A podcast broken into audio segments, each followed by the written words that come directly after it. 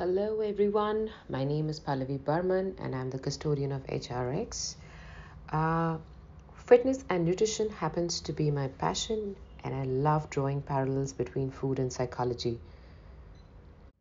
Well, today, what I'm going to talk about is basically um, eating in moderation uh, tell me how many times most of you are kind of uh, bombarded with this question around intermittent fasting, or how many times have you been curious about what this intermittent fasting is? I think today's topic for me, which is eating in moderation, kind of hints upon what intermittent fasting is for me, my personal interpretation, and how it can really help. Uh, but trust me, I'm not going to be the proponent of any particular diet fad or I'm not a promoter of intermittent fasting, but I'm going to be talking about eating in moderation, like I said.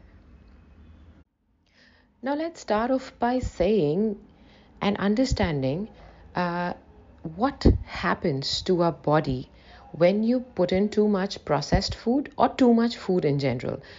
Uh, we all know that liver happens to be the biggest organ and the heaviest organ in our body, and it's also somewhat of a master organ uh, whose responsibility is to filter the blood which comes from the digestive tract before it gets distributed to the body. So basically, anything and everything that you swallow or put in your system is actually scanned by the liver first.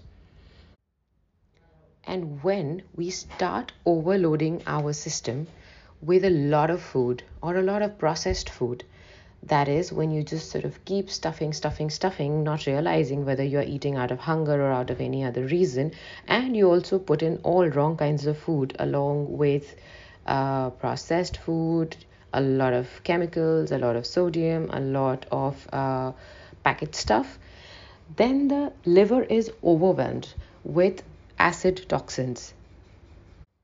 Now, this liver of ours, which is supposed to carry out hundreds of functions in our body, gets really, really overwhelmed with all the toxicity that you put in it and therefore get gets overheated. Now try drawing the parallel between the overheating of a machinery when you're sort of um, putting it through a lot of work.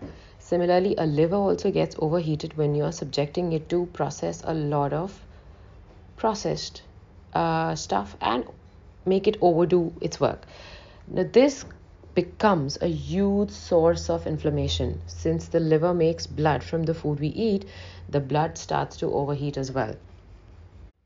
I don't know if so far you're with me and you're understanding what I'm saying. This was a very important point for all of us to understand because our modern medicine can only measure or monitor the liver function through blood work. Like you all must have seen your blood reports for liver. Uh, typically, SGOT or SGPT is how the tests are run, and that's how the reading is derived for understanding the liver function in your body.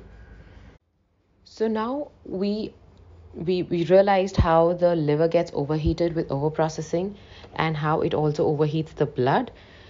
When this causes inflammation, please understand that the liver cells uh, also get injured or damaged, which means the enzymes that the liver produces start spilling into your blood, raising your SGPT and SGOT in your blood levels, signaling a liver disease. So, my friends, while it sounds really grave the way I've explained it and somewhat scary, but the moot point here is that if you are putting in too much or if you are putting in too many wrong things in your system, then clearly you're going to cause overheating of your internal system, leading to inflammation.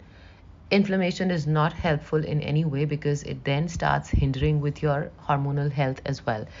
Once your hormonal health is impeded, then you get poor absorption or poor retention of nutrients in the bloodstream, resulting in a lot of lot of lifestyle issues.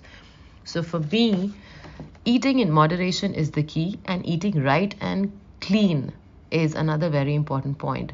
Now, I don't know whether you want to do this under the garb of intermittent fasting or simply fasting or just, let's say, disciplined living, but do follow and try and understand through this uh, uh, this particular episode on how eating wrong can hamper your system in the long run and cause inflammation. And guys, inflammation needs to be avoided at any cost if you need to have a good system, a clean system, resulting in good skin, good gut health, uh, nurturing good bacteria in your gut, and of course, your overall health and metabolism.